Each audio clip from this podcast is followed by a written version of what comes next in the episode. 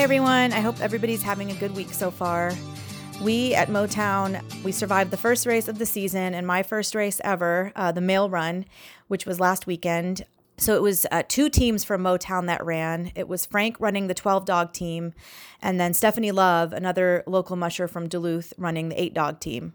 The 12 dog race consisted of two 50 mile loops separated by a four hour rest.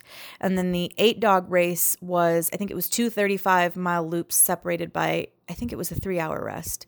So all the dogs are doing fine. Everybody did great. Um, Frank came in, I think it was eighth place um, after having to drop two of his dogs because they just got a little too tired. But Stephanie Love came in fourth in the eight dog race, which is awesome. We're so happy that you know her team just just did great. They were so fast and they just kept driving no matter what. So that's awesome. Um, and you know everybody's all the dogs are back at Motown recovering, and everybody's doing great. No major injuries. So um, yeah, it was just overall it was it was a great experience. In addition to Frank and Stephanie, we also had a whole team of handlers kind of working in the background and making sure that the dogs were you know, taken care of during rest periods, and then also making sure that Frank and Steph got out of the chute at their start times and helped them back in, getting the dogs back to the truck, that sort of thing. So Steph's team consisted of her friends from Duluth, uh, Leah and Britt, and then Frank had me and Mike, who works at Stone Harbor, and then also Lisa, who is one of their oldest friends and who has been handling for Frank. I think this is like her 20th year handling for them at races. So that's pretty cool. And then Sherry was overseeing the whole thing, kind of teaching us as we went, because a lot of the handlers, it was our first time or we hadn't handled in a long time either way. So so Sherry kind of just led us through the whole process and made sure that everything was running smoothly. So shout out to the awesome handlers who kept everything going and shout out to Sherry for doing an awesome job and keeping us on track and keeping the dogs healthy and warm and safe and just making sure everybody was doing okay. I would say the hardest things about the mail run were um, one, for one, it was really cold. I don't think it really went above zero degrees at all during the day, even when it was like sunny and, and in the middle of the day. So I probably should have worn another layer, but I survived with the help of hand warmers and toe warmers, and um, and also Sherry kind of every now and then would just make me go warm up in the truck with the heater if she thought I was looking a little bit too, I guess, cold. so that helped.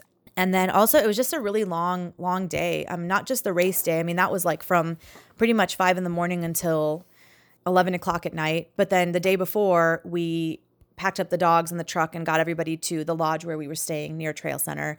And then on Sunday after the banquet for the mushers, we had to do the opposite, you know, get everybody home. And, you know, it was 20 dogs total. So it was a lot. Um, so I'm glad there were a lot of handlers to help out. So yeah, those I would say those were the two things that were the hardest were the weather and then just how how much energy that it was required to, to keep going through through the long day.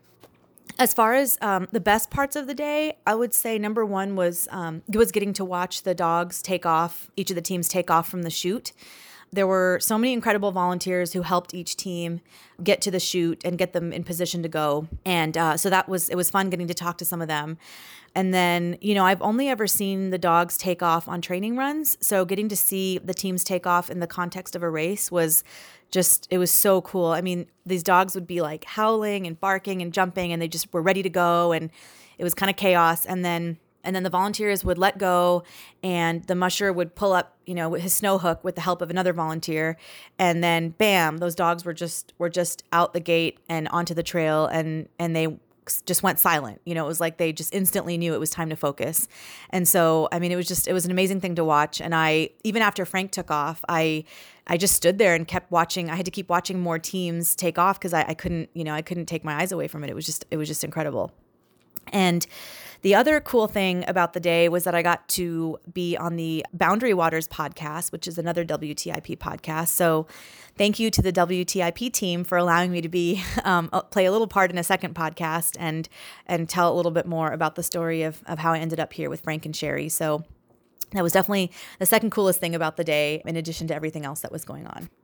And last but not least, I have to, of course, mention Indy, who, for those who don't know, he's one of Frank's marathon dogs, and he he's blind. He's completely blind. He um, lost both of his eyes ar- around three, three and a half years ago because of a rare condition affecting his his eyes. And so, this is the first year that Indy has been able to race. He needed a little bit of time to adjust to being being blind and and then Frank started taking him on little training runs and he just got better and better and better. And this year he worked really hard and he actually made the team. So there was a blind dog on Frank's team at the mail run and I snapped a picture of him just, you know, him with a big grin on his face, kind of in a moment of quiet and and Frank shared it on Facebook and then some reporters found out about it. So now Indy has appeared in the city pages, and People magazine um, did a little write up about him too. So Indy's officially, I think, the most famous creature that I've that I know, which is really cool. But he's just so incredible. He's you know, you would think a blind dog would be like skittish or shy, but I don't I've never seen a new person walk up to Indy without Indy just wanting love and hugs and and just wanting to get to know whoever it is. Like he's just he's such a special dog and and I remember the first time I I you know saw Frank hook up a team and I drove behind them on the ATV and Indy was on the team and I just remember thinking like wow how is this blind dog going to be able to run and he just he did so well he just I think he has learned to sort of